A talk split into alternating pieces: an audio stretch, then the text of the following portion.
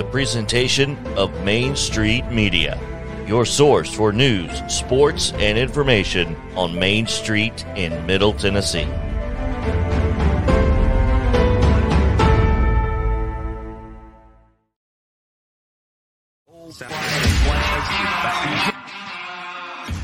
Thirty years of the best sports talk in Middle Tennessee, featuring Tennessee Radio Hall of Famer George Plaster, Tennessee Sports Hall of Fame coach Watson Brown, and Young Guns Billy Derrick and Michael Sindrick. And now, here's your host, George Plaster.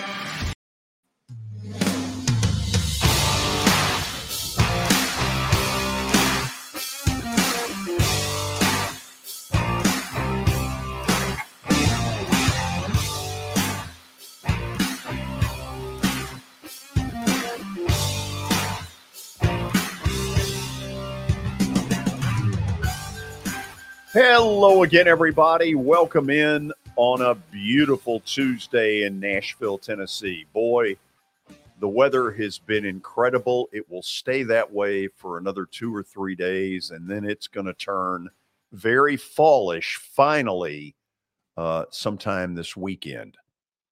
All of a sudden, you'll get highs in the upper 40s. Let's call roll. Let's start up on the plateau. There's Coach Watson Brown. Watson, how are you? George, I'm doing great. You know, we old people don't like cold weather. Your blood gets a little thinner, and you got to you got to put more clothes on. So I'm not a winter guy. I'm I like it warm.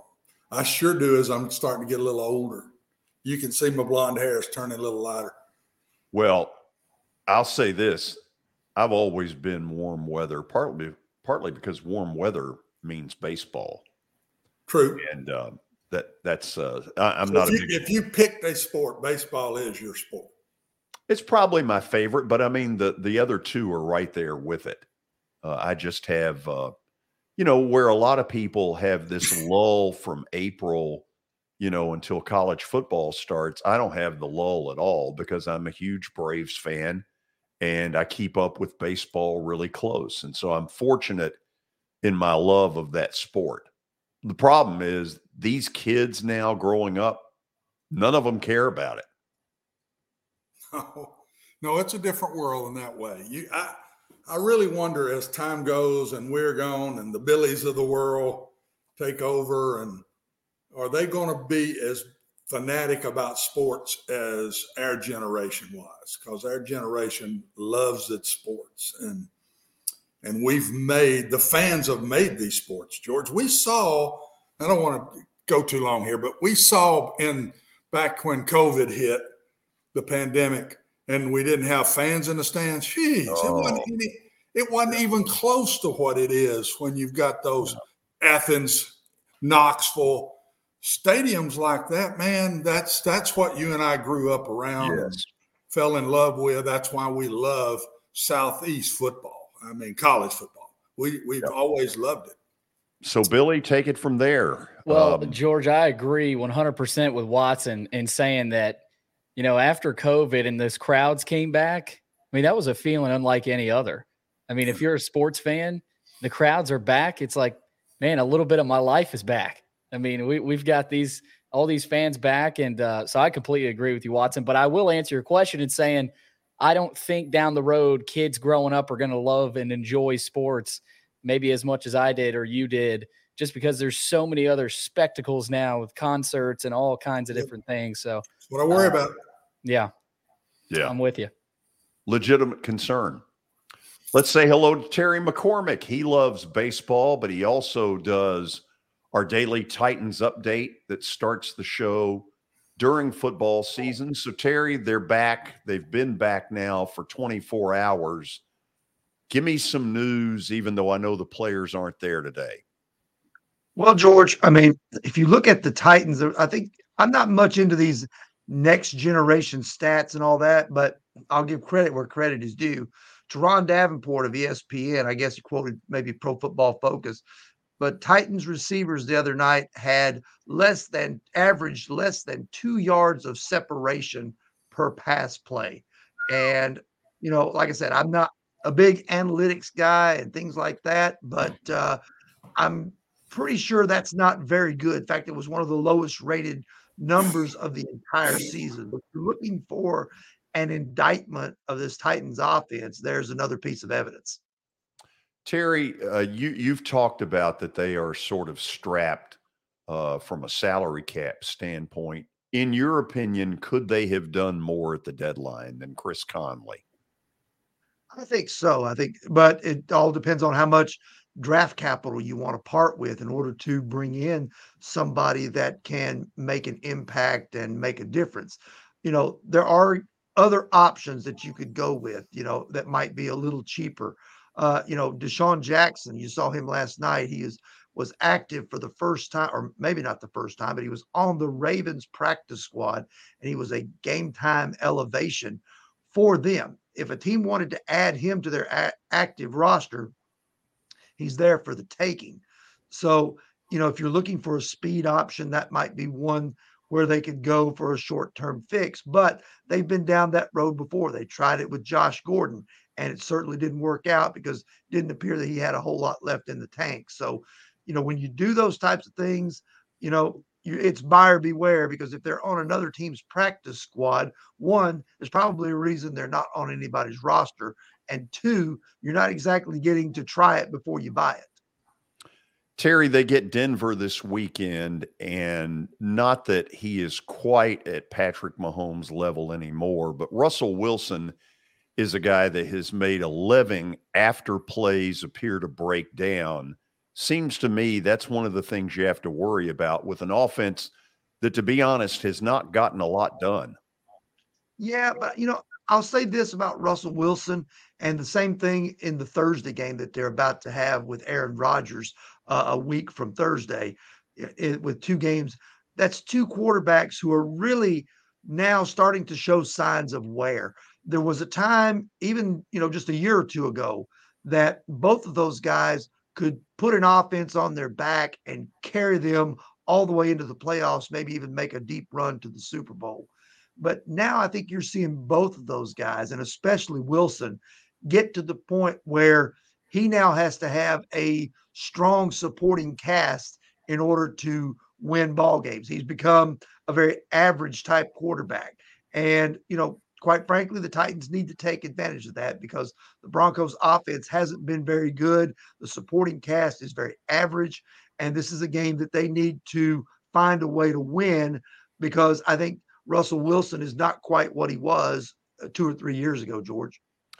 Watson yesterday questioned whether Ryan Tannehill would be able to play Sunday against Denver, um, knowing the kind of injury that that Ryan has. What are you hearing uh, privately on that? Well, they're keeping it pretty close to the vest, but you know, if it an ankle injury, you know, one of the things, and Watson can probably ex- talk to this about this better than I can because he played the position. But I would think that for a right-handed quarterback, and most of them are, that a right ankle injury would be very, very difficult because that's your plant foot. That's what you drive off of. That's where you plant to, to drive the football and make the throws that you need to make in order to uh, you know, complete passes. So if that ankle is messed up, you've got to make sure that that is healed enough that you can get a little bit of velocity on your throws and also that you can move around enough to protect yourself once the pass rush starts to get there. Watson, you want to take it and go? Uh, well, Terry's right, and I I think both ankles are important when you throw it. But I would say if you pick one of the two, because you've got to absolutely transfer your weight to the left one too. But I would say the right one would be if you got to be without one, you'd rather be without the left. It'd be the one hurt more than the right and when you're right-handed, your cuts are going to be more on your right ankle than your your left ankle. And just what I saw Terry in warmups, I he wouldn't even take a couple of little steps and throw. I think he's still a ways away, and I think they're hiding it. Uh, yeah, but I think you're probably I bet right. you he's he's at least one more week away. And if he is another week away, Terry, to me, they have if if they're going to stick with Willis and not Woodside, they have got to put some quarterback runs in and let this kid run the ball 10, 12 times to cover up for his passing uh, things that he struggles with. They've got to let him carry the ball more, in my opinion. Oh, I don't think there's any doubt about it. I mean, you, you saw in the second quarter the other night how well that worked once they got him on the edge, gave him the option to either run it, throw it, or, you know, pitch it to a running back, that sort of thing. I think, you know, for lack of a better term, you got to run like a, a, variation of the old wing T with him, Watson, and let him let him show off what he's got as a passer and a runner. I think it's it's it's a wildcat thought to me, Terry. He's he's a wildcat back that can throw, and I would put in just plain those were replays that he got to keep it on.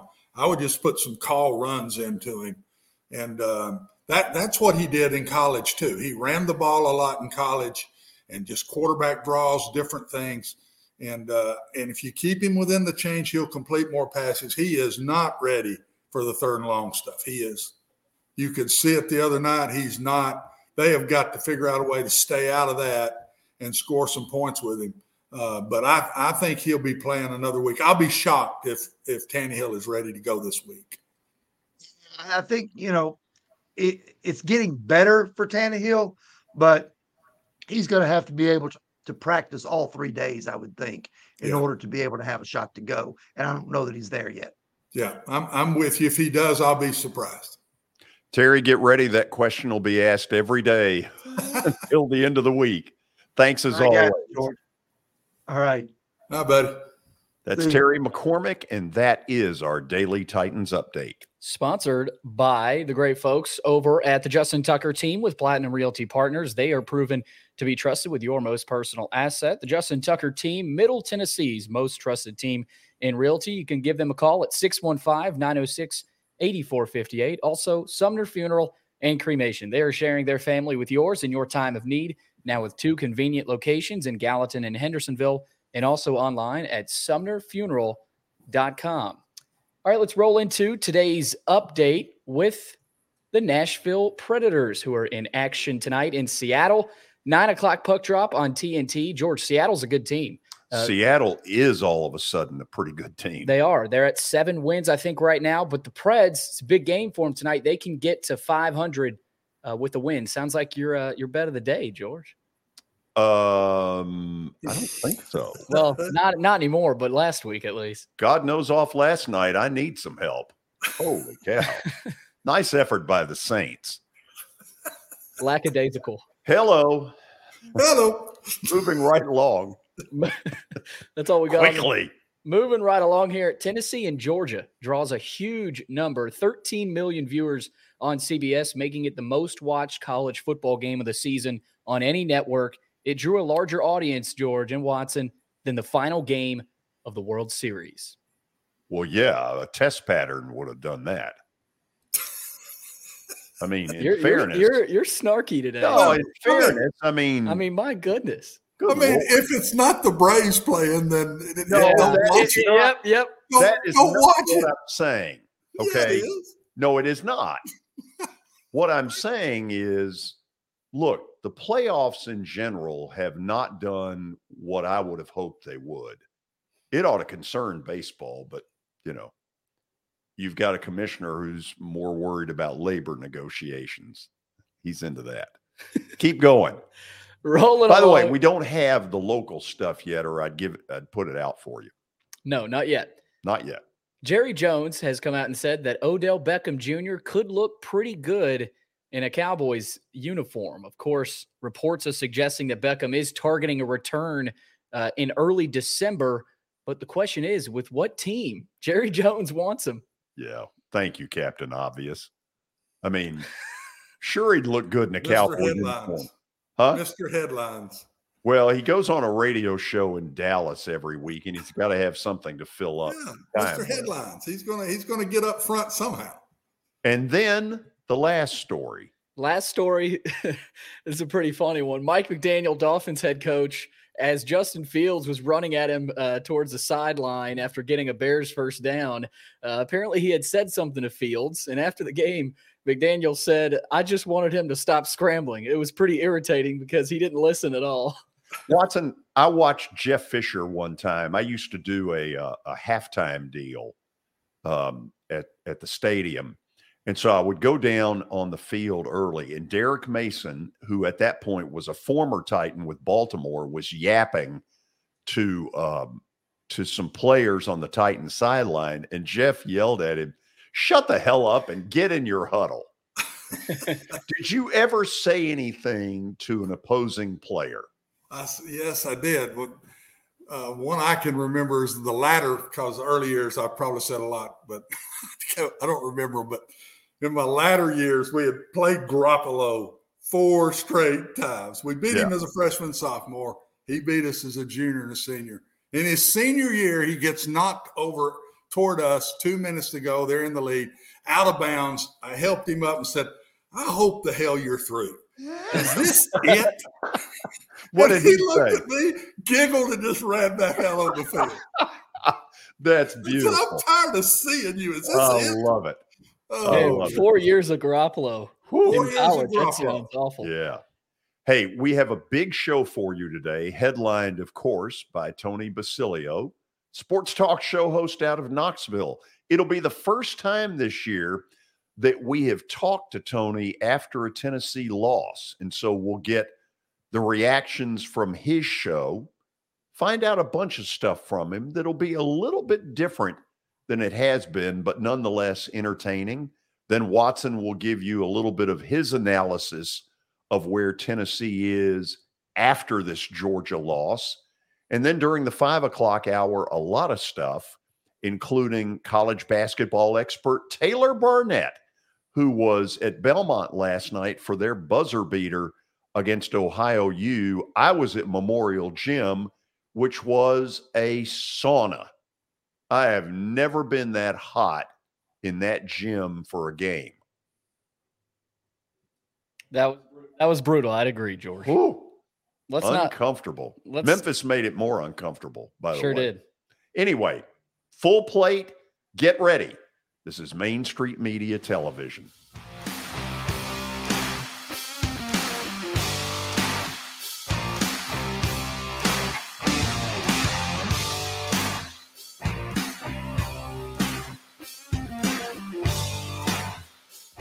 Buying or selling a home can be a very personal experience. Why not go with the team that receives nearly all of their business from referrals? Clearly a trusted name in real estate. The Justin Tucker team with Platinum Realty Partners has sold more than 500 homes in the last seven years. Voted best in Sumner County multiple times. Proven to be trusted with your most personal assets. Call the Justin Tucker team with Platinum Realty Partners at 615-906-8458. The Justin Tucker team with Platinum Realty Partners. Middle Tennessee's most trusted team in realty.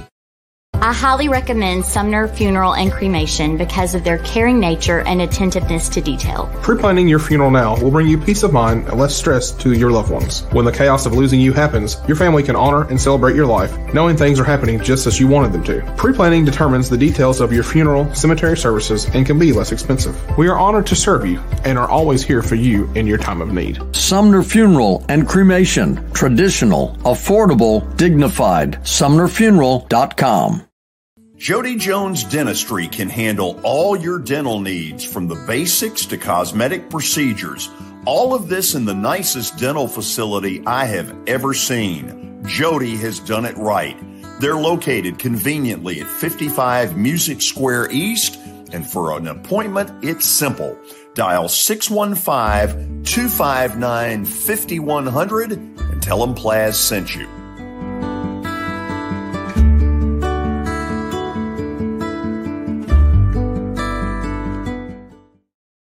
When you're thinking about golf, consider Riverside Golf Links.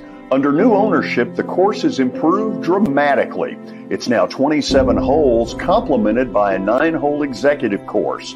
Book a tee time now at 615 847 5074 and get ready to enjoy the beauty of golf in the Old Hickory area at Riverside Golf Links.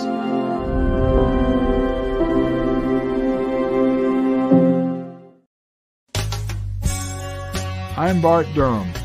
I was sworn in as a lawyer in 1963, and I've been working as a lawyer since then. We're a firm that does exclusively personal injury, a lot of tractor trailer crashes.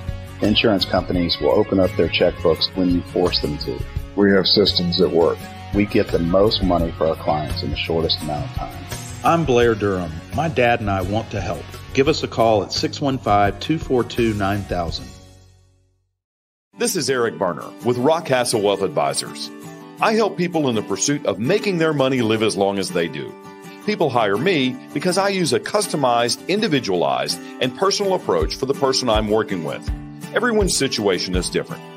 If you've lost a spouse or a parent and want to make sure your inheritance is utilized and does not just disappear, I can help with that. Call me at 615 235 1058 or email Eric at rockcastlewealth.com.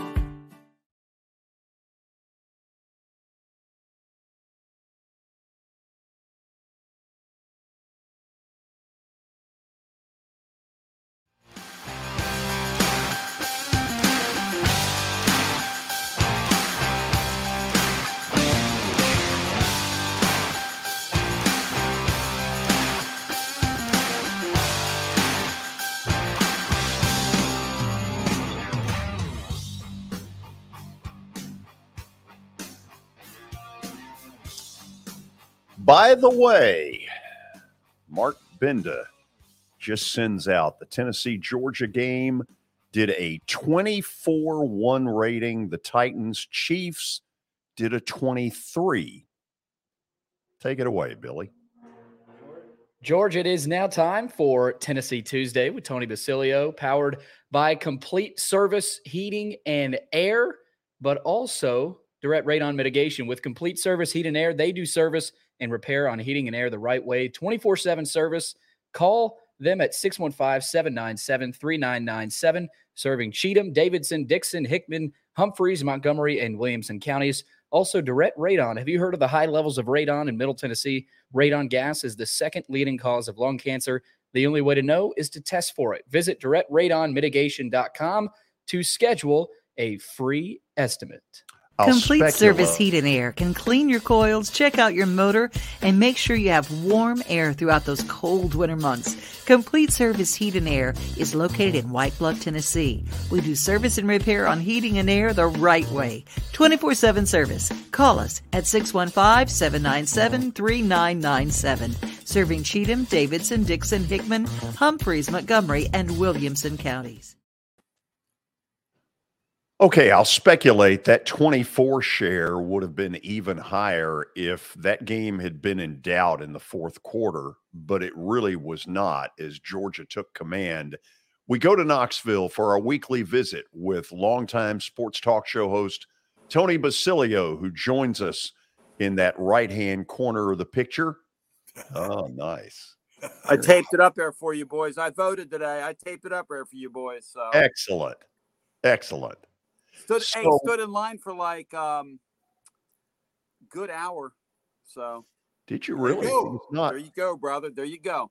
wasn't as tough here. So, Tony, first of all, what was the post game like? What was the reaction of callers when it was over? Um, I was pretty proud of the audience. Um, I've been pretty proud of them. I, I think a lot of people were just very uh, what's the term to use here? Realistic? Yeah, realistic and appreciative of where the football team's gotten, and the fact that I mean, let's face facts.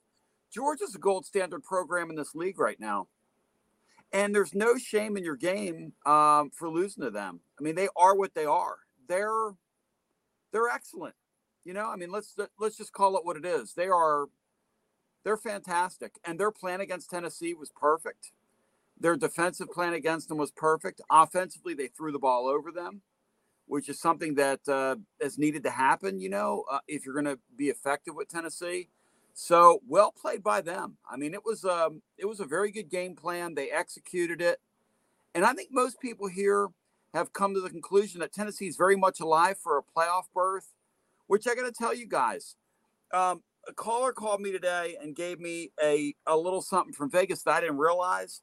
Tennessee had a 0.01% chance by Vegas of making the playoff. They were 1,000 to 1 coming into the season, guys.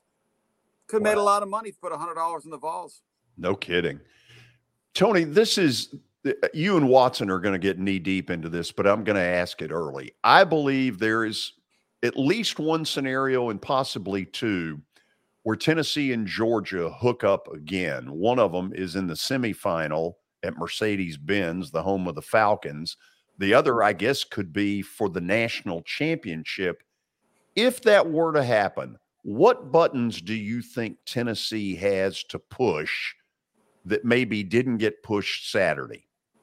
Well, it's interesting. Rick Neuheisel, who's going to do this game, uh, appeared here locally and did an interview. It wasn't on my show, but one of the things he said is that Tennessee left the middle of the field alone on Saturday, which really surprised him because they've been making hay in the middle of the field. The real issue, though, is that they jammed Tennessee's receivers so much and disrupted so much of what Tennessee likes to do that that just didn't happen.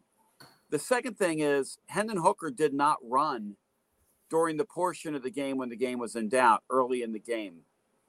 And if Tennessee's going to be effective offensively, he's got to contribute some uh, with his legs. He was ball holding a little bit too much, but that's almost attributable to the fact that Georgia just disrupted everything Tennessee wanted to do. And and big number 88, Big Carter, who I was on here last week talking about how they're going to be able to manage um, his snaps with Tennessee gone as fast as they were. Well, when you take the center and the guard or a guard and a tackle and throw them back on the quarterback while you're laying on the back of the quarterback, uh, or laying on his legs or whatever. I guess that's one way to just to uh, to to play that young man. He dominated. Number 88 dominated that game from Georgia last week, and you know he basically did it as a as a beat up, banged up uh, guy. So uh, you know credit to him. Uh, you know Georgia just played. They just played really well. They just No, really did. Good. Watson, your witness. Tony, I, when we talked on Friday, uh, we talked about that uh, the atmosphere that they would go into would be a factor, and and the one that could harass the quarterback the best would win the game. I thought both of those pieces played a major piece in the game. Uh, the the atmosphere was matched with the Tennessee atmosphere. I mean, it was fantastic. Yep.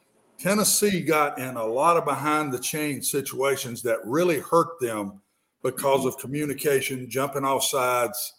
Uh, I thought it slowed their pace down.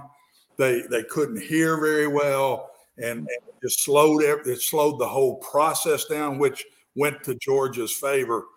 And then when you get behind the chains, for, for a lot of different reasons, and I'm going to get into some of that in a minute with you, but when you get behind the chains, it plays into Georgia's hands. And uh, that was, they got a lot of long yardage opportunities to rush the passer. And when they did, they were in his face. And I'm telling you, if you watch the Chiefs and the and the Titans on Sunday night, you saw the same thing with Mahomes. I don't care how good everybody's wanting to get on Hooker a little bit. I don't care how good you are. When you've got big bodies in your face as a quarterback, and I played that position, I know. Yeah. Big bodies in your face, it's you're a different player. You can't see. Rhythm gets messed up. Everything. Sometimes bodies in your face, Tony, are worse than sacks uh, because you just you get flustered and you just can't see the throw. Now you're throwing late. You're off balance some. So I thought harassing the quarterback because of getting behind the chains for because crowd noise, a bunch of penalties Tennessee hadn't been getting, and they couldn't run the ball. They averaged just barely three yards a carry. When we've been getting four to seven, we got three. It's now second and seven and second instead of second and four. Believe me, that is a different second down call for the defense. Yep. So I just thought the the harassment of the quarterback, in my personal opinion, getting help but being behind the chains was the biggest part of the game. Well, we're looking at the safety here. You know that that really was a safety, and I, I love replay guys because they come out of that with saying that he got the ball to the one half foot line, which you've got to love. That's either the quarterback's arms in motion, which you could say that okay, whatever, or you could say he's tackled for a safety. You can't say the the one thing they came out of that replay with was the one thing that you couldn't have, but you got to love the SEC. I mean, because it's it's a mystery. Anytime they go under the hood with her and come back with. But but that said, guys, um, Watson, you are so right from a standpoint of Hendon Hooker has not been hit like that since he's been Tennessee starter. He just hasn't No. been. No, the game's so much people- easier when it's just played, you know, in open space. I drop back, you're open, I throw the ball to you. You drop back, you're open, I throw the ball to you. You drop back, you know, I drop back, you're, you know, one, two, three, ball out. Saturday was none of that. Saturday was total, complete disruption of everything Tennessee wanted to do. And then Tennessee's wide receivers, you know, um, talking to some people, I think they got a little frustrated too because they're not used to getting jammed the way that they were. Well, so so the a- and- and- frustration was across the board. I would be really curious to see what the adjustments are when they play them because chances are they may play them. You know, if the season plays out the way we think it could, um, I think one of the things Tennessee would do is get their backs more involved with their passing game, try to get the ball in their hands in space quicker because everything was just so jammed up, like you were saying. Another thing that was noticed by the telecast, um, Danielson said that he, he was a really kind of not puzzled, but he had just noticed how short the depth of the drops were from Hooker, which that is what Hooker does. He stands right in that pocket. And he wonders if Tennessee uh, shouldn't get him back there a little more to create some space if they got another crack at this thing because he had no time. I mean, he got swallowed up. Well, eh, they can back him up, but with that kind of harassment, again, they're wanting to throw everything at Hendon and the offensive line, and I take up for both Yeah. because the offensive line got caught. They needed to run the ball better, but they got caught in these second and third and longs. Man, you do not want to play the Georgia defensive line in second and third and long. The mm-hmm. way they played Georgia different is stay within the chains. You cannot get in long yardage against the University of Georgia, Tony. Georgia was very simple. They played some form of quarters coverage, some form of man free coverage, and ran about three blitz mans close to the goal line. That's Yeah. it. Yeah. Now they rushed four, rushed five, rushed three, and played these coverages off of the different rushes. Mm-hmm. But it was a very simple game plan. And where I disagree with Rick is the coverages they were playing were taking the middle away more. When you're playing quarters coverage, those two inside safeties, what happened in the Kentucky game is the safety was hanging inside, but the mm-hmm. corner went with the inside route and they wheeled the guy up the boundary wide open. Well, Georgia fell off of that route and the inside guy broke on the ball. And when mm-hmm. you're running middle routes against a free safety, he's looking. I disagree 100%. Where I think what happened is the receivers got impatient because they've been so good. They weren't open the way they've been getting open, but they were still open. Hendon wasn't getting the ball to him as quick as he normally does because he's having to bump around in the pocket. Right. And so the whole thing got off a little. You remember back before when I said you take these wide splits and you don't beat people one on one, man to man, what do you go to next? I think that happened Saturday. They're going to have to start getting some pick routes and some things crossing underneath. And then the other thing that I think they'll go to in these third and longs is use their back more. You just said it. They've got to Got use to. the back in the backfield more in third down, in check downs, and in screens, some mm-hmm. backfield screens. Mm-hmm. But everything is, I, they don't change anything. They coordinate a few things better. But Tennessee is going to struggle against a good defense in third and long, and second and long, because everybody in the country does. When Tennessee is good, like they've been these first seven, eight weeks, first and second down, they're controlling everything. They weren't mm-hmm. getting in thirds and long. They were never having to play catch up football. They were always in the lead. That's right. So there's things that happen in that game that aren't going to happen maybe the next time they play them. They if they play Georgia again, they got to stay within the chains. Nobody will beat Georgia in second and third long. It's not going to happen. Like nobody. Not Nobody. Ohio There's State, not a team not in the country that will beat Georgia in passing down situations. Not with the cover abilities though they got and the pass rush. The pass rush is the best in the country. And the reason I think the baton has uh, been, and, people, and Bama fans don't want to hear this, it's not because they're having a two loss year. Georgia lost all those players to the NFL, several of whom are contributing. They're deep, Tony. And they're unbelievable. I mean, Watson, they're unbelievable. They lost their best tackler, that outside linebacker, the kid that had more tackles for loss. uh, coming into that game. Did, did you notice them mi- missing him Saturday? I'm sure they missed him, but it did. It sure didn't look like it to me. You know, the thing that uh, when you were talking about the way they attacked Tennessee, the thing I, the thing that when I went back and watched the game that jumped out at me was they were using, uh, their like some of the stuff they ran though it was simple was a little complex. I mean, they ran some zone blitzes. Tennessee hasn't seen that stuff because they get most teams out of that. Well, they don't see it because- dictating. Georgia was dictating because they were in those third and longs. Now that I think about it, That's that's the reason. That's, That's the reason. Tennessee hadn't seen them, Tony, Well, because why. they're never in those situations. There you go. They were playing quarters cross with two droppers and rushing five.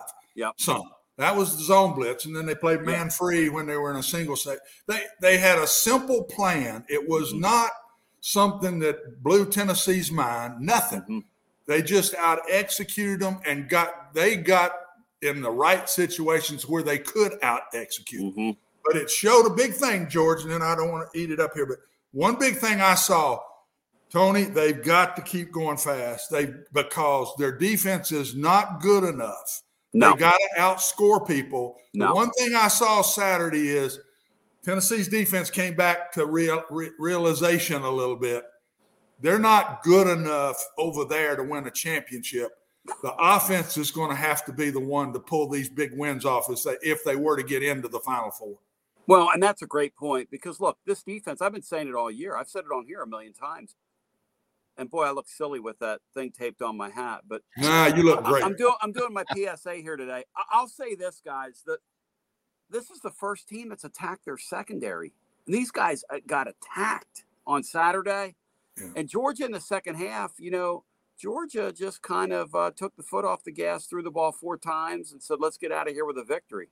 Which Absolutely. was really they did Tennessee a solid because you know a 27 to 13 game as a final looks a lot different than 45 to 13, which is what that thing could have been because it felt like it felt like a much more convincing win.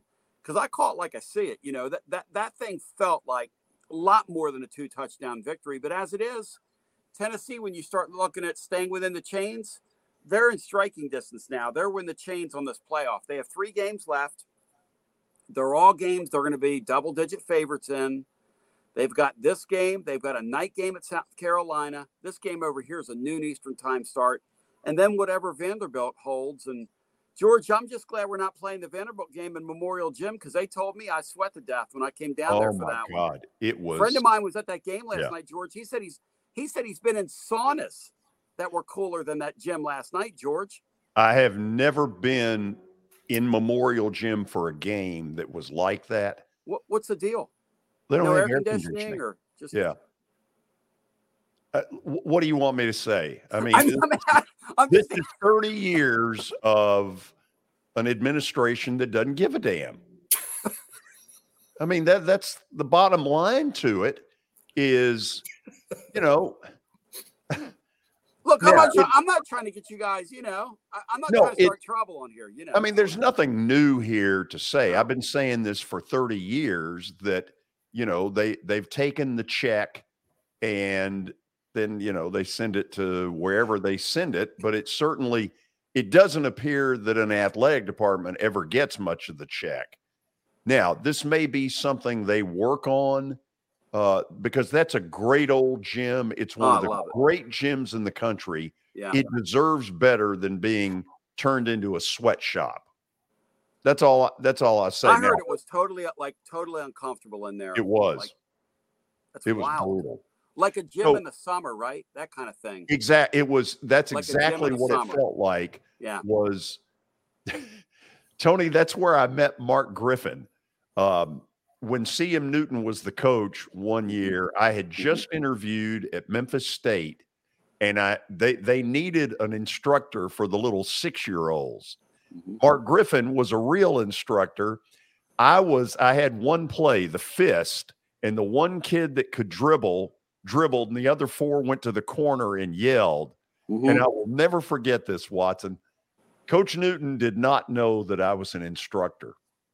And he walks in on Tuesday and he sees me and he goes, Oh my Lord. And I was like, Your name's behind this. This is your camp. Boy, total silence there. Your your money at work. Your money at work, parents. Absolutely. Okay, Your kids so walked out of there much better basketball players. no question they did. They had Give 'em a fun fist. with me. Fist. The fist, man. fist. That's all it Yeah. took. That's where I met Mark Griffin. Um, after the game Saturday around 2:30 Central Time, Yeah. 3:30 your time, you hit the airwaves. How can people hear you? So I'm at tclub.team tonight. As soon as they say what Tennessee's playoff spot is going to be, and who knows, but we'll be on live talking about it. Um, we we did a post game after last night's basketball game here, um, and you know we just try to serve fans. That's what we do, and you can tell by looking at me, guys, that this thing's wearing me out. But but hey, it's a lot of fun. Oh and yeah. we're enjoying every minute of it. And you have these these sports seasons overlapping. To be honest with you guys, it's a little too early for college basketball for me. Uh, but I don't have the bandwidth.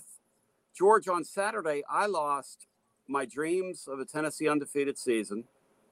I lost the dream of winning the college, the uh, college. Oh, that's a Freudian slip. I lost The the dream Series. of winning the World Series in baseball. And then I followed that damn MLS, and they even got beat. They, they blew a 2 1 lead late. Um, that thing was Black Saturday from the word go, man. And I But- did six hours on here the other night, and my son called me from Philly the next day, and he said, Dad, I'm really glad you got off the air because I was listening to you at the end. And I was kind of worried about it. You sounded really, really just beat up by it. I said, I was totally beat up by it. I was completely over it. But look at the positive. Hey, let, let me say something to Tony. Okay. Tony, get your head out of your fanny. Get back up again. The big orange is not dead in the water, babe. They may be better off right now than they were if they'd won the game. I'm telling you. There'll be I no it. worse than fifth tonight. There'll be no worse than fifth. And if they right, there's going to be two one loss teams All right. in the playoffs. So Okay. they may be sitting better right now than they would have been if they'd won the game. So just keep keep on getting on. Okay. Don't last- be pouting on me. message of love tonight, Watson. I'm up, uh, and it's over at tclub.team, which is where you can find me. tclub.team. But Watson, I'm gonna pass your message of long, uh, your message of love along uh, this evening. So thank You you. do that. You, you tell way, them what everything's going to be all right. Everybody get their head up. Everything's going to be Yeah. all right. Yeah. What time on Friday does your dad come on with you?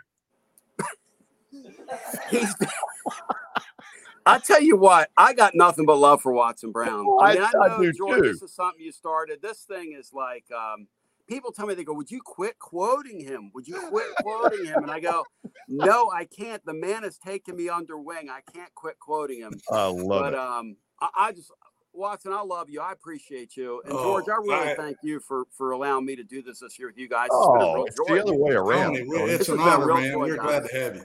Yeah. It's a true honor to have you on. Thanks. We'll do it again next Tuesday. Thank you, guys. Be blessed. See you, boy. Thanks. Thank you. He's a good one. Tony Basilio joining us from Knoxville. Did you like that comment? No, I did not like that comment. You did not need to go there. Oh, everybody loved it. Oh, you did not need to go. I put that one over here in the column. I All wrote that one on the right column. So All four payback is viewers a thought payback is a you know what.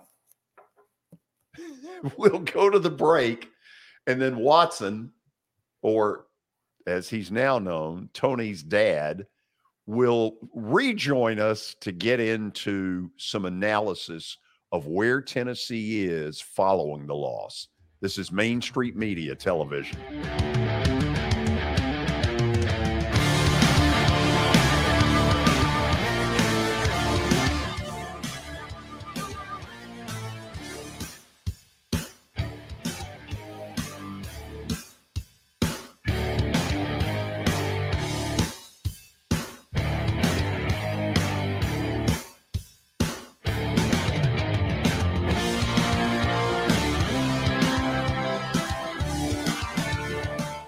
For Dustin Timmons and Joey Donnelly, they welcome every opportunity to serve and satisfy their clients. Whether you are looking to build your dream home or renovate your current home, their team will ensure that every client and remodel is unique, luxurious, completed on time, and within budget. Contact them today to set an appointment for a free consultation or to view some of their completed projects by logging on to donleytimmons.com.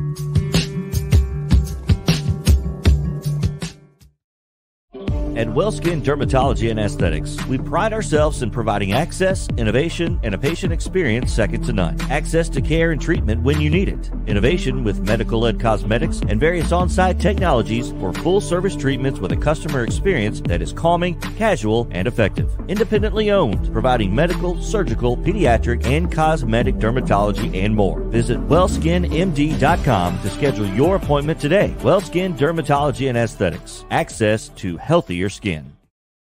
It's your last chance to get a spring tune up for summer. Complete Service Heat and Air can clean your coils, check out your motor, and make sure you have cold air on that first hot day of summer. Complete Service Heat and Air is located in White Bluff, Tennessee. We do service and repair on heating and air the right way. 24 7 service. Call us at 615 797 3997. That's 615 797 3997. Serving Cheatham, Davidson, Dickson, Hickman, Humphreys, Montgomery, and Williamson counties. Have you heard about the high levels of radon in Middle Tennessee? Radon gas is the second leading cause of lung cancer, second only to smoking, and has no color, no taste, and no smell. The only way to know if you have radon is to test for it. Duret Radon Mitigation offers testing for small and large scale residential and commercial properties plus mitigation services. Visit DuretRadonMitigation.com to request testing or get a free estimate for mitigation. That's DuretRadonMitigation.com.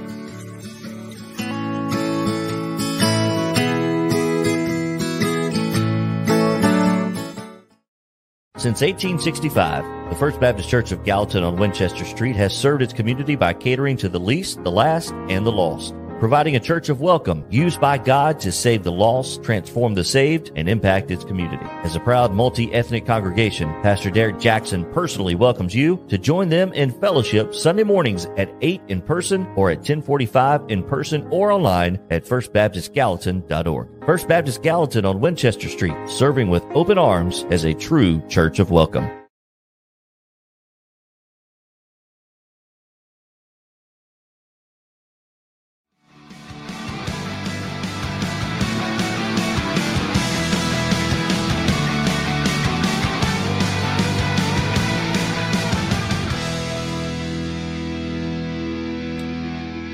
And so let's get into a little bit of University of Tennessee analysis with Coach Watson Brown.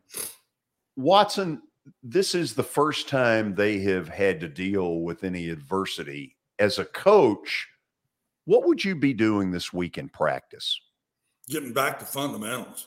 Just let's get back and do things better. Let's do the things we do well that we didn't do Saturday.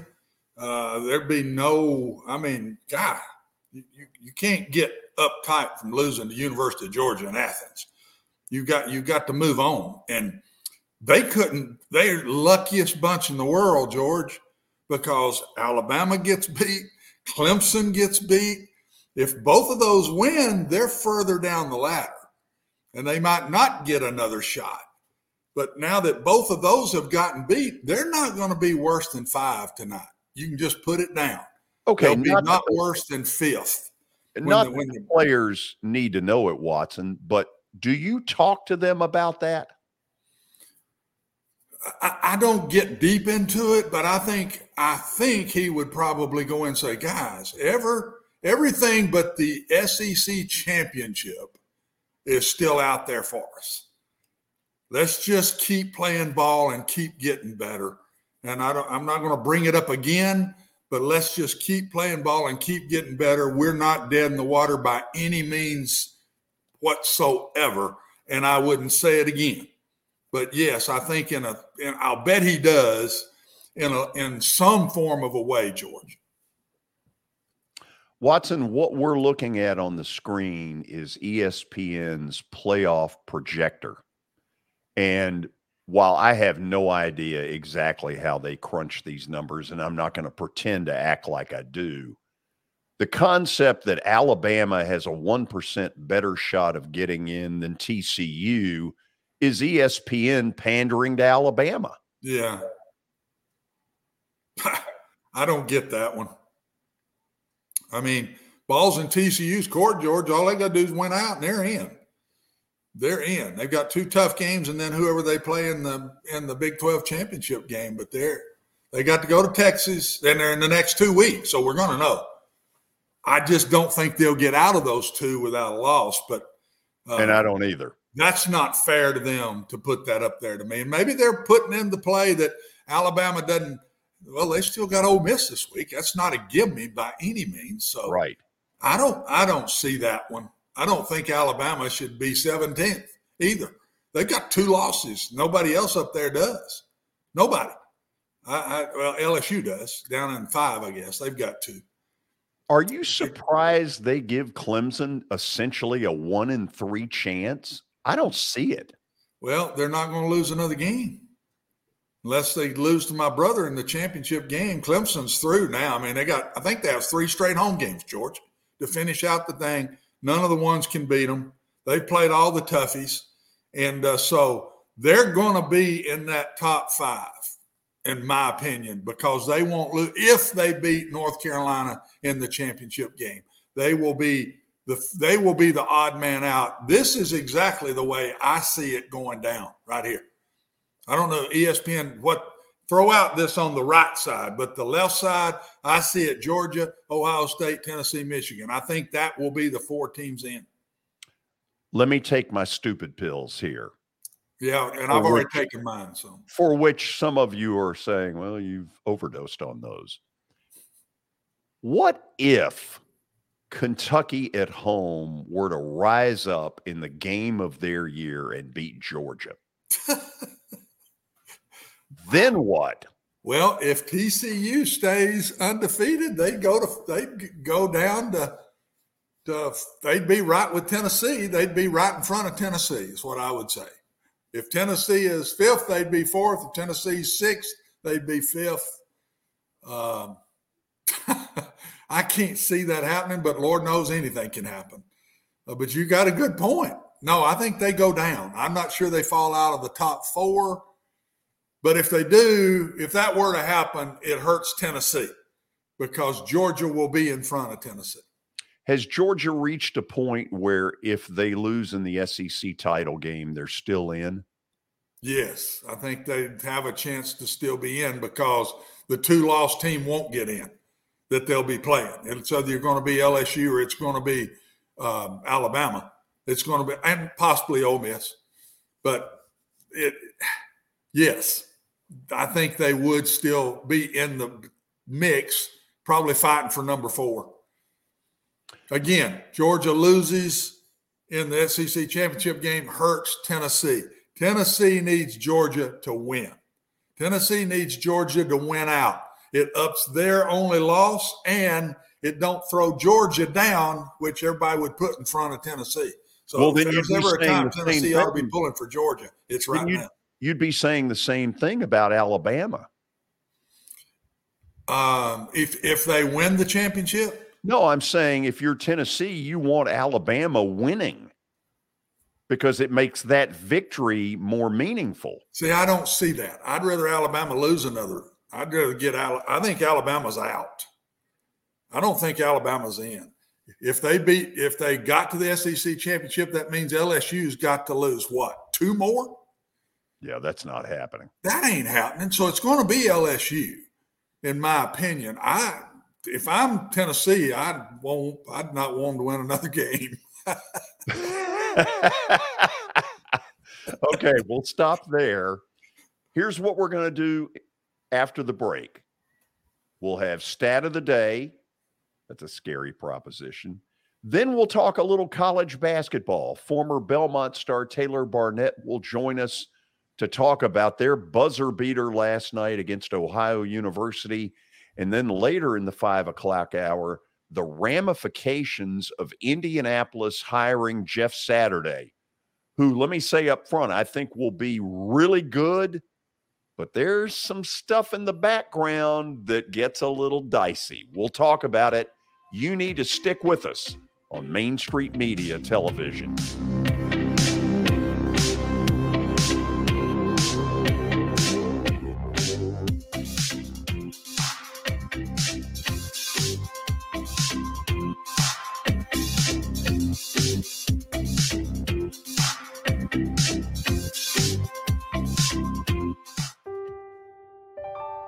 This holiday season, the largest lantern event in the country returns to Nashville Zoo. After sunset, come see more than 1,000 Chinese lanterns. All new designs, including mythical beasts, a fantastical North Pole village, even a dragon soaring over your head. Welcome back to Zoo Illumination at Nashville Zoo. Bigger, brighter, and better than ever. Hit After Hit has become the baseball store in Tennessee. They have over 1,000 different models of gloves and over 1,500 wood bats. They also have several Iron Mike pitching machines as well as a HitTrax machine. If they don't have it, you probably don't need it. We're proud to call Hit After Hit the official shirt provider of the Plaster and Friends Celebrity Bowling Night.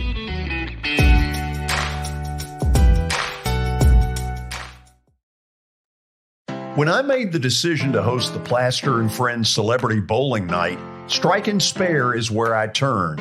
And what a wise decision that turned out to be. They have five locations in our area with family attractions. They're perfect for birthdays, groups and corporate outings, and holiday parties. For more info, it's simple. Go to strikeandspare.com.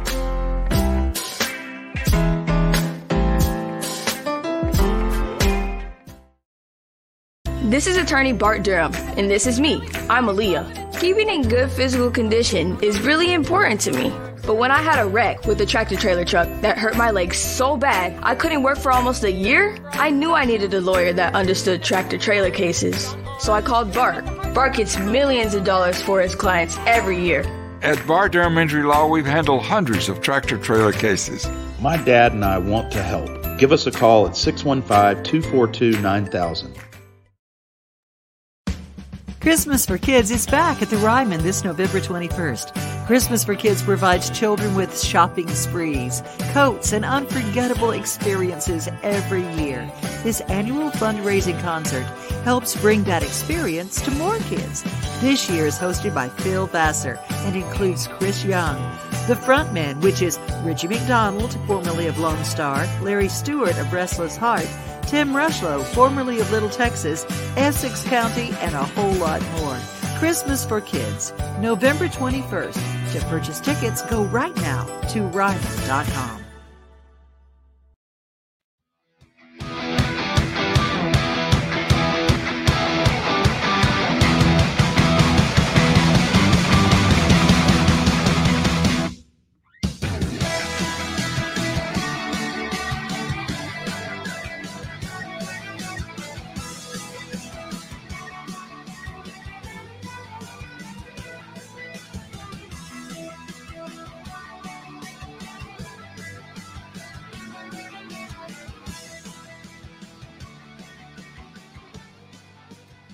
is now time for Stat of the Day here on the George Plaster Show, sponsored by John English Vintage Sports and Cards over in Shelbyville, Tennessee. You can find them, of course, in Shelbyville, specializing in antique and historical sports equipment, games, advertising, and other sport related items. They're open Tuesdays through Fridays from noon to 5 and Saturdays from 10 a.m. to 5. Visit them online at johnenglishgradedcards.com. Also, Eric Berner with Rockcastle Wealth Advisors Call Eric at 615 490 7052 or visit rockcastlewealth.com for more information. Okay, let's get to today's stat of the day. as I uh, attempt to get through it here. Here it is. Which three NFL receivers are tied for the most 100 plus yard receiving outings in their first three seasons? Little hint there's one retired player. Okay, Billy, you stay out of this. Watson and I've got some thinking to do. Watson, is it as easy as saying Jerry Rice has got to be on that list? Oh, I'd say so. Did he get started early? Was he really good early, or did he just really get better as the years went on? That'd be my only question to that Uh, one, George. You know, honestly, I don't know. I don't either. Because he came from Mississippi Valley, I think it was, or one of those schools, and, I Yeah. and, and he hadn't played the top caliber competition. I just wonder if he started out right out his career that good. Watson, when you think about it, hint being one retired player. Um, Yeah, we got to get that first. yeah, I mean, you want to just go with Jerry Rice and we'll leave the other two for the moment. Okay, I'm, that, I can't think of who else I'd put in there right now. Is Jerry Rice in there? That's Yeah, what I was same afraid of. Yeah. I don't like the question. Uh, wow. George, hears that buzzer. He doesn't like the question. Yeah. Um, This one's tough. This, this is a hard one because I, there's too many dang receivers, even in today's game, that you could throw into that. Davante Adams. how about uh, Metcalf in Seattle? He and Russell Wilson. Yeah. You want to go with both of those? Uh, what do you mean? Who's the second? Davante Adams and Metcalf? I don't know if Davante was he that good early. He he came out the same right at the same time that uh, what's his car came out with the Raiders. They were close to each other right in there. Was he that good early with the Packers? Watson, let me ask this. Is it possible that the retired player is out of the old Air Coryell, a John Jefferson type? I don't know. Look, I'm This one's got me. I, there's so many guys that could be in that hundred yard deal playing now, and I sure hard to figure out who might be the retired guy. Harrison at, at Baltimore. that. he caught a million balls. I mean, Harrison at Indy, I mean, Marvin Marvin Harrison. That'd be a great one. Let, let, let's go ahead and reveal just for time purposes. Okay, so Justin called it, Jefferson, Justin Jefferson. Odell Beckham Jr., and Randy, Moss. Moss, gosh. Randy that Moss. Should have been, that should have been the one we got. Yeah. No, we didn't even think Yeah. about him. It's a tough question. That's a good one. Ooh. We didn't come brutal. close on that boy. No, we were we were not. They they No. did not let us in the stadium. No, we're st- we're we're still in the beginners pool on that one. Big time. Still tailgating. What does that mean, Billy? It is time for the five o'clock hour powered by Middle Tennessee Bone and Joint Clinic. They combine state of the art orthopedic service with a family atmosphere. Whether it's a sports injury, a sprained ankle, or a major joint replacement, MTBJ has the staff, training, and equipment that you need to take care of any patient in any circumstance. You can find them on the web at mtbj.net for more information. Okay, when we get knee deep into basketball season, former Belmont star Taylor Barnette is going to join us on a weekly basis. Watson, he's no stranger to your act and mine, and so that ought to be a lot of fun. And he's still doing it. So that's fantastic. Uh, yeah, I don't know what it says for his intelligence, No, it doesn't say much for his intelligence at all. But let's bring him up by phone. Taylor, how you doing? Wow, already taking stabs at my intelligence, huh? You know, we have a picture of you, by the way, in this caption on the phone, and you actually have like a, a blue blazer and a tie that looks like it actually matches. Hey, listen, it's just honestly, it's just an honor to be on here with the Hall of Famer. I just, I feel truly blessed. What a load of crap. Uh, Taylor, let, let's get down to the important stuff. You were at the Curb Center last night and saw Belmont's buzzer beater. In a moment, we're going to show the play that actually won it for them. But you know a little something about buzzer beaters from your past history. Tell us what happened last night. Yeah, um, it was an awesome game. I was actually there with my dad. It was his birthday, and first time we actually had been in the curb to watch a game together um, ever since I'd played there. So that was a lot of fun, and it was it was an incredible game, back and forth. You know, Belmont was a little a little thin, had a couple injuries, and some freshmen had to had to step up um, and make big plays. And there towards the end, obviously there was a game-winning shot that was hit, but prior to the game winner, you know, Ohio had hit what would seem to be a game-winning shot. They hit a three to go up two with 1.7 seconds to go, and uh, Coach Alexander Belmont called a timeout. And usually in those situations, you see teams throw a full court pass or, you know, a lollipop kind of lob pass towards half court and have their center catch it and quickly throw it to somebody running up the sideline and heave a shot to try to win it at the buzzer. Uh, but Coach Alexander actually had freshman Cade Ty- Tyson take it out of bounds and throw like a dart, looked like an NFL quarterback, just picking apart the defense right to half court, and they called another timeout. And it only took off about 0.3 seconds off the clock. So then they, they, they called another timeout and had about 1.4 seconds um, to draw up another play. And it was a great draw up. Cade Tyson was caught the ball at the top of the key, true freshman, and just let it fly, nothing but net. It was really fun. Uh, it was a great play, great shot, great moment for them. Taylor, we've been watching the play. In fact, we may try to show it again while I've got you on here. Is this play at all similar to the one that you used to beat Murray State that got Belmont to the NCAA tournament? Um, no, I mean this is you know a side out. Uh, the play that we ran in 2015 it was more, you know, Reece Chamberlain got the ball and it was a stack at the top of the key. And it was more of a down screen after Reece, you know, d- decided to drive off the stack to his right hand. So definitely a little bit, little bit different for sure. But, you know, still screens involved and, you know, still an, an open look for sure. Um, let, let me try this one on you. Off of what you saw last night, what level is Belmont at? I really like their team a lot.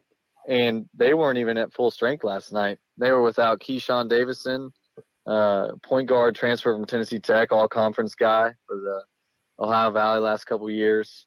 They were without EJ Bellinger, who brings them some experience and size. He's a really good shooter.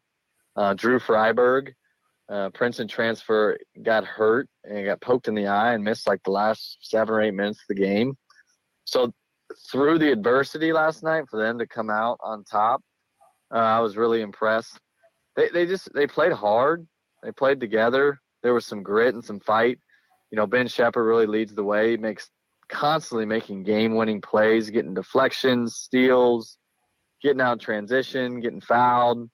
Um, they they've got the tools uh, and the pieces, and it feels like they just have like just a great team and good camaraderie, which means so much. Um, that locker room seems healthy. You can see it on the floor last night. Taylor, oh, I'm going to kind of go around the world with you, and Watson will as well as we talk some college basketball. I was at Memorial Gym last night, which was an absolute sauna. I don't know that I've ever felt it as hot and as uncomfortable as it was. And frankly, Vandy didn't play very well at all. Uh, the final score to me is not indicative of how badly they got dominated. How in the world in practice do you simulate Memphis's quickness when if you're Vandy, you don't have what they have? Yeah, it, you know that's that's a really hard thing to do, and to some degree you can't. You know, um, I Memphis little, reminds me a little bit of what we faced at Louisville when we played Florida State. You know, they're they're really really big, long, athletic, and they switched everything and were in the in the passing lanes, kind of denying. And that's that's really hard to simulate in practice. Um, you only have so many guys, and you know, your personnel may look different than somebody else's. Um, so it, to to a certain degree, you can't. You know, you do the best you can.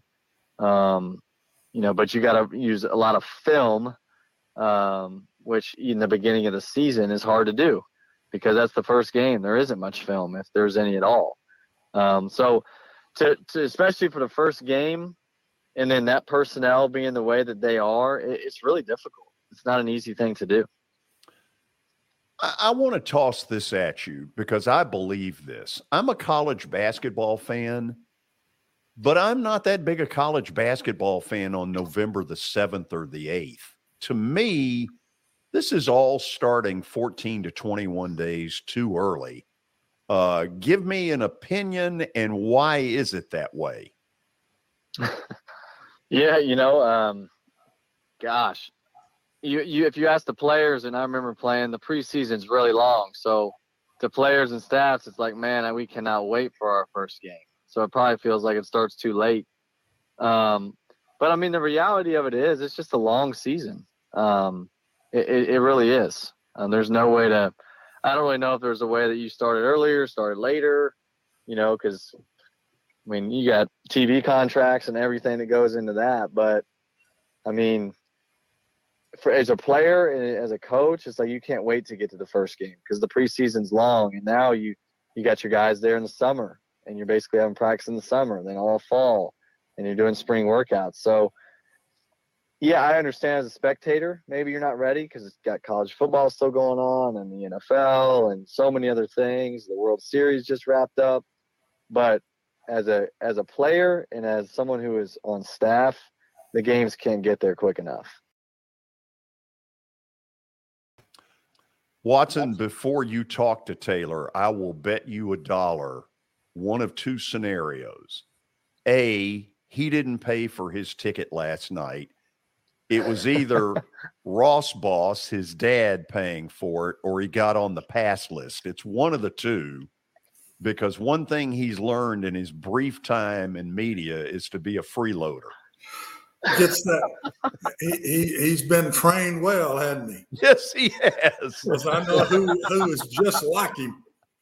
Wow. Oh okay. Oh, my goodness. Oh, I just I know hope, I just, just like him. Water, George. I hope you got some water. Sounds like you were sweating last night. Oh, it was God, it was miserable. But anyway, enough of that. Watson, what do you got for Taylor?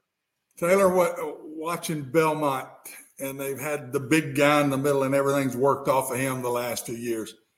Have they changed their offense? Are they more spread out like the old Rick Byrd looks, or oh, what do you see different from them last night and what we've seen in the past couple of years? Yeah, no, that's a great question. Um, there's definitely definitely a difference. I noticed last night. You know, there was I don't remember any really post touches um, intentionally. Um, more so ball screens and a little bit more Princeton action uh, for sure. Um, getting the guards involved. Um, there was a ton of ball screens, and you know Belmont has the talent and the personnel to set and use ball screens. Um, and it was good to see, like you know, Evan Brauns is a different completely player uh, than Nick Muszynski, but you know he's a great athlete. He had like four or five block shots, caught a couple roll passes, um, and finished. So it's the per when, when your personnel changes, you have to adapt to what what fits that personnel the best. And Coach Alexander does a great job of that. Uh, how good was Ohio supposed to be? Um, are they one of the better MAC teams? Was this a middle of the pack bunch? I'm just trying to figure out just how good Belmont can be going into the Missouri Valley. You know, I, from my understanding, they, you know, Ohio's preseason um, picked middle of the pack in the MAC, but you know they they've had a great program for years. Yeah. Um, their coach has done a great job. You know, unfortunately, you know they lost a couple their their best players to the transfer portal. You know, one's at Virginia, one's at Alabama. So, but but he's such a good coach. They're good year in and year out. That, that's a that's a good quality win that Belmont has underneath their belt. Um, and then going into Friday, Furman's really good. They're picked to win the league. It's the best team they've probably ever had. Um, so that'll be a real real test of character.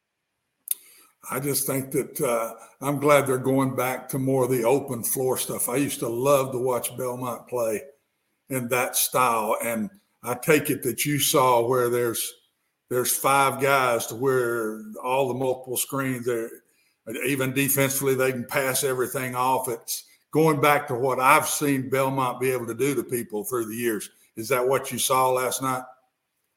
Yeah, it was definitely you know the you know the five was definitely catching it at the elbow, the top of the key, and turning over his shoulder, and there maybe was a back cut or a ball screen with it. You know, he's they're kind of playing that kind of game up top. Um, so there's definitely more five out Princeton type actions um, where they're not just you know setting screens and looking inside in the post down low for layups and carving out space. Um, definitely more guard guard heavy uh, ball screens happening and um, it was a lot of fun to watch. I enjoyed it. You know, definitely got out in transition still, some transition threes, transition layups, still pushing the pace like Belmont always has, which yeah. is obviously a fun way to way to play the game. Yeah. Uh, one last thing in the state, I'm hearing from a lot of people. Uh, Tennessee thinks they're even better than they were a year ago.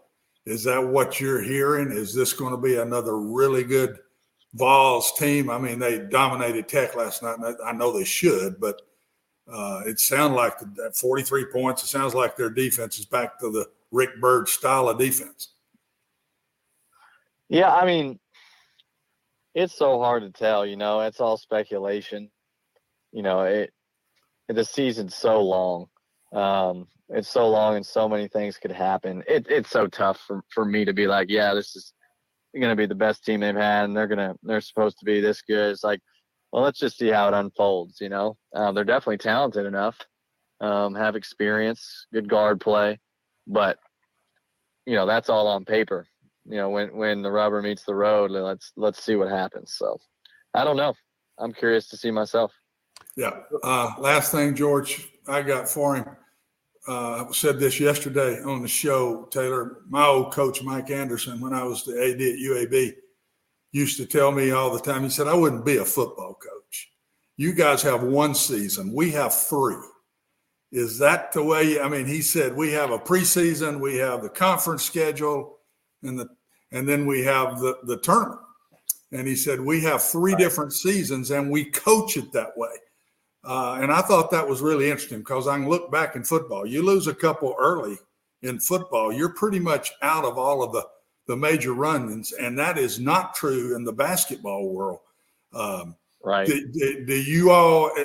Is that the way you've been taught and coached? Is there like three different seasons, like Mike always taught me? Um, yeah, that's that's an interesting thought. You know, there was always a sense that when the, the conference season started, like this is, you know, it's right. like it's a new year. Right. Um, but you know, you, every game matters. You know, you got the net rankings now, and like, I mean, everyone's trying to make the NCAA tournament and be the highest, you know, they could be in the net. So it, it doesn't really start over. It's not really three different seasons. It's more like you can break it up a little bit, is the way I view it. You know, like, hey, we, this is, you know, because conference, you have a chance to win the regular season conference, the Missouri Valley, the ACC, whatever it is. So that's definitely a season within itself. But obviously every game you can't take any game lightly because it can affect you negatively um, or positively so you know it's still all one season but i definitely understand the concept of what he's trying to say Taylor, we're looking forward to having you on uh, each week when we really get knee deep into basketball. But I do need the answer. You didn't pay last night, did you? Uh, those those were those seats were given to me by a, a very good man. Watson, in other words, my uh, assumption was dead on correct. You you have trained him well, George. Oh, what a no doubt about it. What a mooch. Okay, Taylor, thank you so much. Um, I, will make sure that Ross Boss knows about this, and uh, you pass on happy birthday wishes to him. Hey, will do. I look forward to being on myself. Y'all have a good rest of the day. And stay tuned. We will have more in a moment. Mm-hmm. This is Main Street Media Television.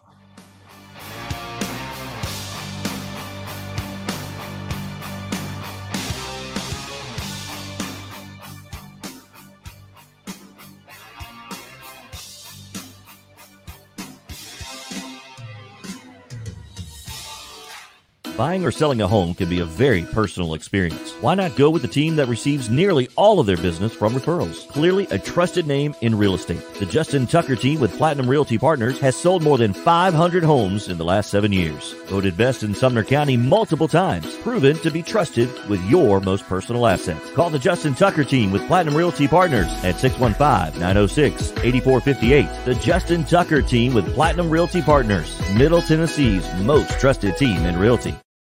I highly recommend Sumner Funeral and Cremation because of their caring nature and attentiveness to detail. Pre-planning your funeral now will bring you peace of mind and less stress to your loved ones. When the chaos of losing you happens, your family can honor and celebrate your life, knowing things are happening just as you wanted them to. Pre-planning determines the details of your funeral, cemetery services, and can be less expensive. We are honored to serve you and are always here for you in your time of need. Sumner Funeral and Cremation. Traditional, affordable, dignified. SumnerFuneral.com. Jody Jones Dentistry can handle all your dental needs from the basics to cosmetic procedures. All of this in the nicest dental facility I have ever seen. Jody has done it right. They're located conveniently at 55 Music Square East, and for an appointment, it's simple. Dial 615 259 5100 and tell them Plaz sent you.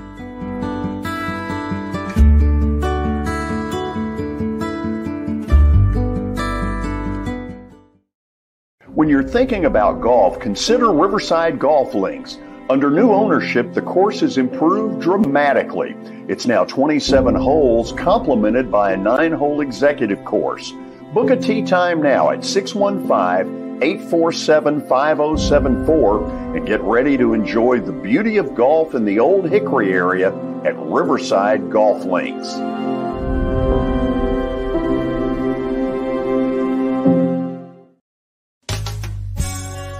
I'm Bart Durham. I was sworn in as a lawyer in 1963, and I've been working as a lawyer since then. We're a firm that does exclusively personal injury, a lot of tractor trailer crashes. Insurance companies will open up their checkbooks when you force them to. We have systems that work. We get the most money for our clients in the shortest amount of time. I'm Blair Durham. My dad and I want to help. Give us a call at 615 242 9000. This is Eric Berner with Rockcastle Wealth Advisors. I help people in the pursuit of making their money live as long as they do. People hire me because I use a customized, individualized, and personal approach for the person I'm working with. Everyone's situation is different. If you've lost a spouse or a parent and want to make sure your inheritance is utilized and does not just disappear, I can help with that. Call me at 615-235-1058 or email Eric at rockcastlewealth.com.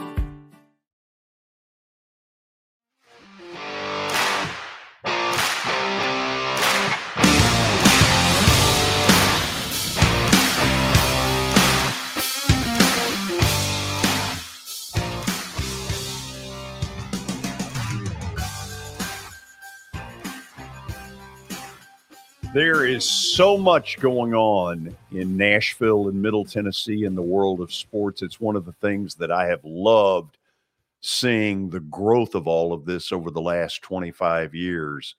And one of the things that really has happened is the marathon world has exploded in our city. There is now a half marathon that is very popular.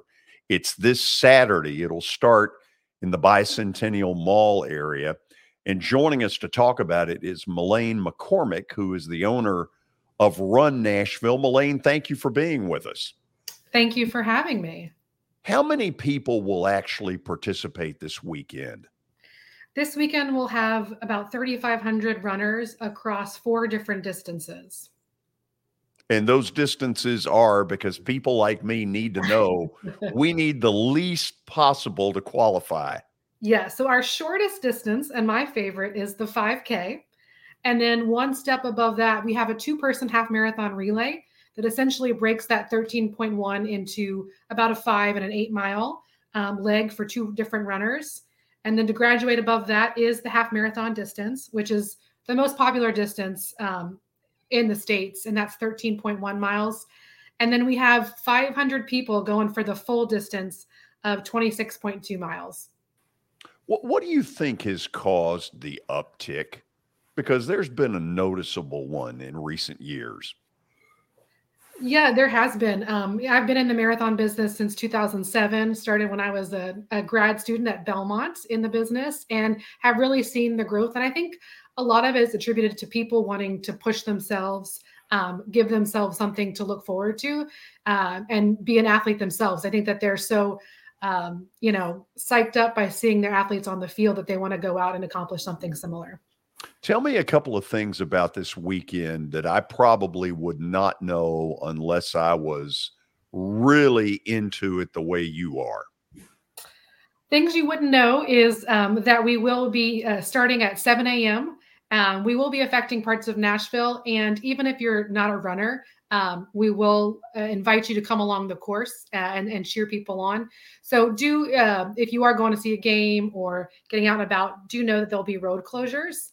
Um, one thing that we're really excited about is bringing back kind of a local competition to the area. This event has been around for for 12 years, and we want to be kind of the, the local the race. And we put together a challenge with um, four representatives from the greater Nashville area who are looking to compete um, between a 145 and a two hour half marathon um, to win the county challenge. So we'll see who takes that home to their county. Um, but we've got four great contenders out there for race day.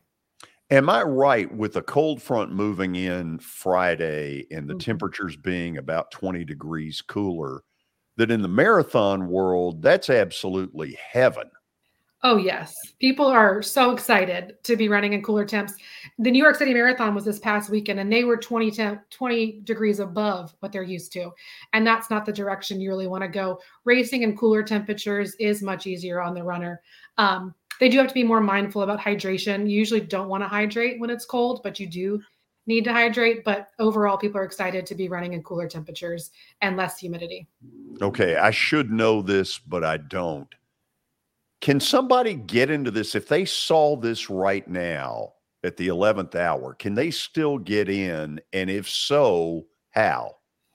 They definitely can still get in. Um, we can register at runnash.com. Um, we do advise that you have done some training prior to jumping in and signing up, just for your own good, not for ours, but we just want to look out for you. But yes, there are spaces still open in the half and the 5K. Um, but like I said, the marathon's sold out, and we're excited to welcome um, 500 athletes in that distance. Yeah, that is so good. Yeah. If you had to guess, are all 50 states uh, accounted for in this deal? We're too short. So we we're two states short, but we do have five countries represented. So the furthest someone's coming um, is from Germany. We've got Germany, Brazil, Scotland, France, um, Mexico. So we have a, quite a bit of international runners as well. Butch Spyridon thanks you. and only grow from there. He's done a great job of setting up the city um, as an international destination. So Uh, you're so yeah. you're so right about that, Malain. Thank you for coming on with us, uh, for taking the time to tell us a little bit about something we need some education on. So you were really good to do this. My pleasure. Thank you for having me. Elaine McCormick is the owner of Run Nashville, and she is right in the middle of this half marathon that will take place over the weekend. Watson, have you ever come close to running one? George, I haven't run 200 yards since I quit playing. Good for you. Much less two miles. I haven't run 200 yards since I I. love it. I, I love- can't- I know. I was going to ask her one thing. Maybe you know this, but is this a tough marathon? Is it hilly here more, and uh, or is this because that to me? No. I talk to runners, and that's a big part of marathons. You know, I wish I had known that that you wanted to to get in on No, that. no, no. I'm, I'm fine, but I, I know in the past that when when they first started this, that the hills were because this is a hilly area. yeah, that's what I wondered if this is a tough one. My buddy, the late great Rick Region, used to volunteer at this every year. He loved doing it, but it's a struggle. I mean, you know, uh, you don't see a lot of people smiling at the end.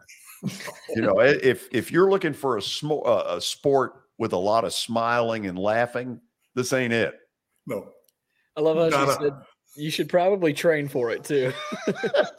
You might want to train a little bit. Yeah. Here's a helpful hint for you. Absolutely. Run. Run. Run a lot. So, Watson, uh, uh, hold on a second. Before I go there, I got a couple three program notes to pass on. The first has to do with my bowling event, which is three weeks from yesterday. I'm about six foursomes away from a complete and total sellout. I would love for some of you who are watching this, whether it's live or later in the evening, if you want to get in on this, it's an incredibly fun night with all these, you know, 60 some odd sports celebrities that'll also be a part of it with you. Go to my email, which is plastergeorge at gmail.com. Again, plastergeorge at gmail.com. Let me know you want to get involved. I'll get in touch with you and we'll secure a foursome. A foursome is $800. If you want to come as a single player, it's 200. I'll get you on a team. That's program note number one. By the way, mm-hmm. it's November 28th, the Monday after Thanksgiving at the Hermitage Strike and Spare. Program note number two beginning on Friday, I'm very excited that Herm Edwards and I will reunite and we will do it every Friday right at five o'clock. Now, every once in a while, his schedule may force us to change, but that's what we're looking at every Friday, about 20 minutes with Coach Herm Edwards. Can't wait to reunite with him on that. That's awesome. That is great Yeah. news. Without. Watson, though, we got to get. Wa- It means Watson's got to come on on Fridays. But you guys have never met, have you? No, I, I, I I've never met Herm. Um, so He's a I'm piece of work. 100% been told that by a lot of people. when when he called me last week, he never says ESPN. He always calls it the worldwide leader. I guess I'm going back to work with the worldwide leader. Well, I guess you are. The mothership. Yeah, worldwide leader today has had a field day over one of their own, Jeff Saturday, being named, quote, the interim in Indianapolis. Now, Watson, you and I both know if this guy kills it in the second half of the season, there's no interim to this. He's going to be their head coach. And by the way, I think he'll do really well. But there are a couple of sticky wickets in this. First of all, they've sort of gone around the Rooney rule. And you know full well if he does well, they're going to go around it again. I don't I don't know how they're doing that. I don't understand it. I I, I just don't I don't think if he hires him full time, I think he he'll have to go through the Rooney rule to hire him full time, George. So I, maybe he could get away on an interim basis. I would say you don't have to do that in an interim basis. But if they decide that he wins enough games and they want to give him the job, I don't think they can do that. I think Okay, they're going to have to go through the process. Watson, let's say in the second half, let's just make this up, that they go six and two or whatever it would be, and he gets their offense moving a little bit. Well, there's no way they're not going to hire him. Well, no, I don't think so. But at the same time, they got a process they got to go through, and he'll have to prove to the everybody, to the world, to the league that he's going through the process. And it's it's it's not one of those fake deals where I'll bring in this guy and this guy, but we're hiring Jeff. He can't he can't do that, even though in his mind he may want to do it. But I'm telling you, they'll get all over him if he don't go through the right process with this. So Oh, they're going to, but it's phony as all get out, and we both know it is. Yeah, I mean, this is the parts of it I don't like, George. I, when you know who you want, and a certain situation's created who you want, it's not fair to the people you're bringing in to interview. I always hated that as a coach. When if I knew who I wanted to hire, but they tell me you've got to interview three more people or whatever. I didn't feel like it was fair to those people. And, um, but he could very well get caught in that. Now he hasn't won. He hasn't gone six and two yet either. Oh no! I'm not sure how good that football team is. I I'm not sure this was the head coach's issue that they're not winning right now. And and so I'm I'm not as much with you on that everything's going to be rosy just because he showed up. No, I'm not saying it is, but I, I will say this. I think Jeff Saturday, first of all, it shows you the power of getting into the commentary world on ESPN and what that will do to influence people's opinions of you. Uh, I happen to think Jeff Saturday will kill it. But Watson, here's the other issue. Okay, he's walking into a coaching staff that he doesn't have anything to do with. Some of those people are pissed off because they weren't named the interim. How does he settle that early? Well, 100% they're all ticked off because their boss got fired. That's the first thing. Um, I can't hardly remember. Maybe I did it once here or there, but I took six different head coaching jobs. And I don't think I've ever kept a guy on the staff prior. Maybe one here or there, but I'm telling you, 98, 99%, I didn't do it. And uh, that reason of just the the cloud that hangs over it and the upset family, upsetting family life here it's man that's hard to get over when when you're let go. And so he's got his hands full. The whole he walks into a staff room and there's nobody in there happy. Nobody and then you're right there's another couple that are really hurt because they weren't named the interim. So that adds even more to it. Um, what i see though that can overcome that is the respect that he's going to have in the locker room is going to be huge because he's he's won a lot of games, was a great player.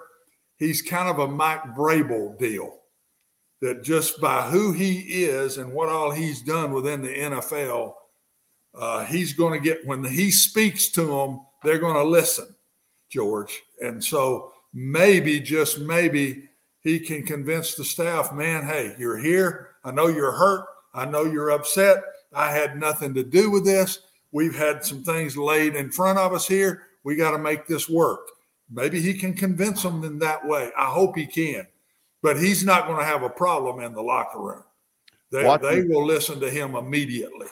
One of the things that probably helps him on the player's side, he has been doing on Tuesdays one of the most hilarious segments that I've ever seen. And the players watch it, and you know they watch it the pancake, where they get film footage of somebody knocking somebody else into the next county.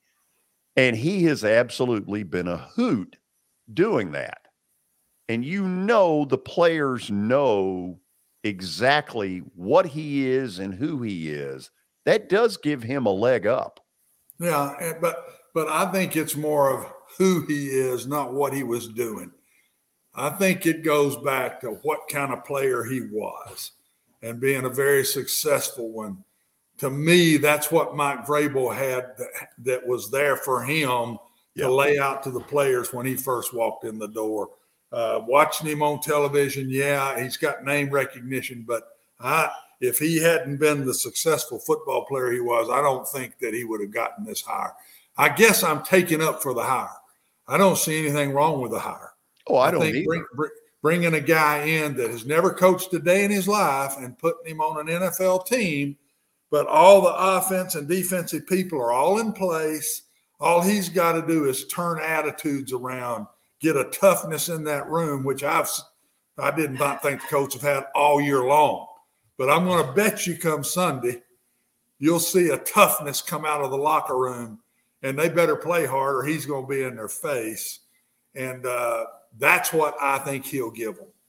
For those who think that he's just doing this for two months and then going back into ESPN, at the press conference last night, he sort of said, I'm in this to impress the Colts and possibly the other 31 teams that are out there. So, Watson, I think this has been in the back of his mind for a good while. And it just so happened that the team he used to play for is the one that reached out to him.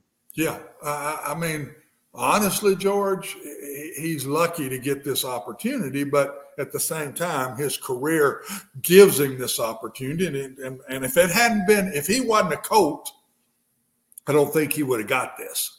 I think that's a big piece of yeah. this that it comes open right when he his family, his history is with this team. He's put that white helmet on with that horseshoe on the side of it a whole bunch of times. A lot of blood laid on those in that field, in that dome. And so I think I think he's in it for the long haul. And if he doesn't get the job, he wants to coach. He's probably been going back and forth with this. Do I go back and be an assistant now? Do I go back and be an offensive line coach? Is that really what I want to do? Do I want to stay in ESPN? And I bet you when this was laid in front of him, man, he leaped at it. Okay, I want to ask this one last thing. I'm really putting you on the spot here. You're Watson Brown assistant coach. Do you resent this? Not if he handles it well. If my new boss walks in and he's first class in the way he handles it and says, guys, I had I wasn't part of this. I'm not agreeing with what happened or disagreeing. I've been offered, offered this opportunity. I need your help.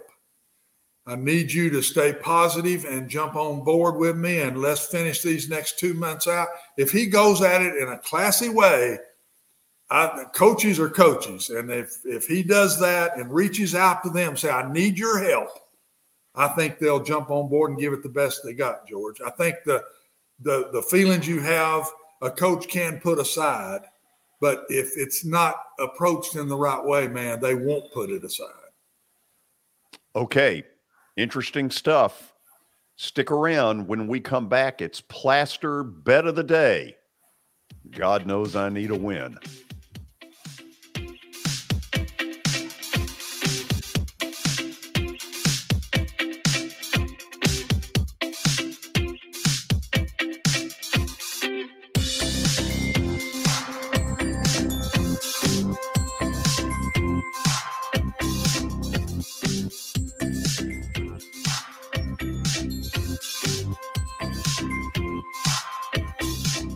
At Sumner Funeral and Cremation, our mission is to serve families as our own, celebrate the life of their loved one, and help begin the healing process.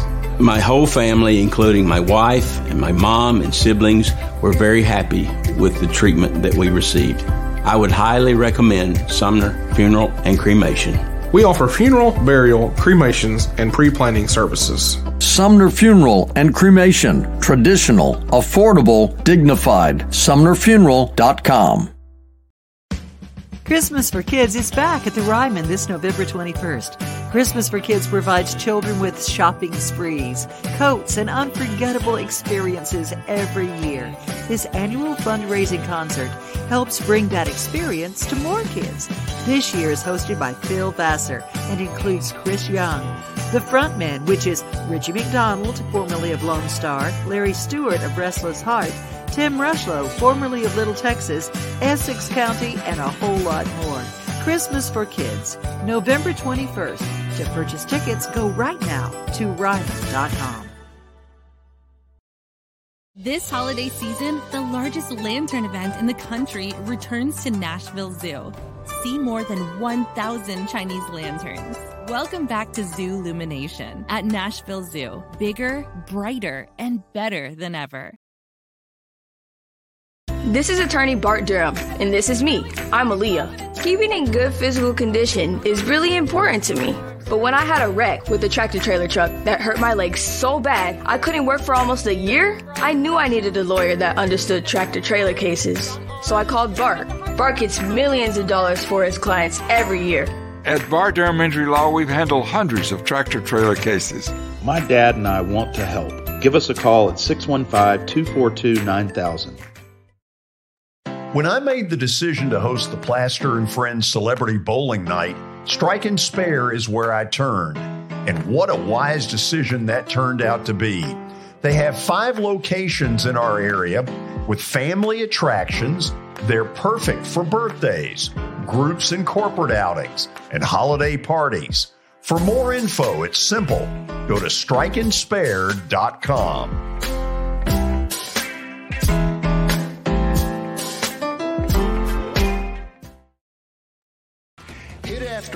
has become the baseball store in Tennessee.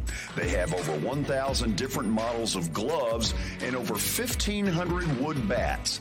They also have several Iron Mike pitching machines as well as a HitTrax machine. If they don't have it, you probably don't need it.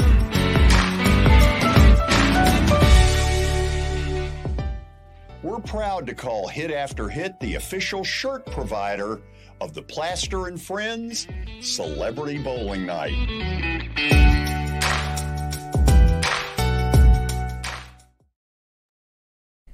Hey everyone, I'm John English. This is Keith Wallace, and we would like to welcome you to John English Antique Sports and Cards in Shelbyville, Tennessee. We specialize in graded and ungraded sports and non-sports cards, vintage wax boxes, and unopened cases. We have a large selection of PSA graded cards. We also specialize in old sports collectibles, baseball, football, basketball, golf, and tennis. You can find it all at John English Antique Sports and Cards. We are happy to be associated with Nashville's greatest sports antique, George Plaster.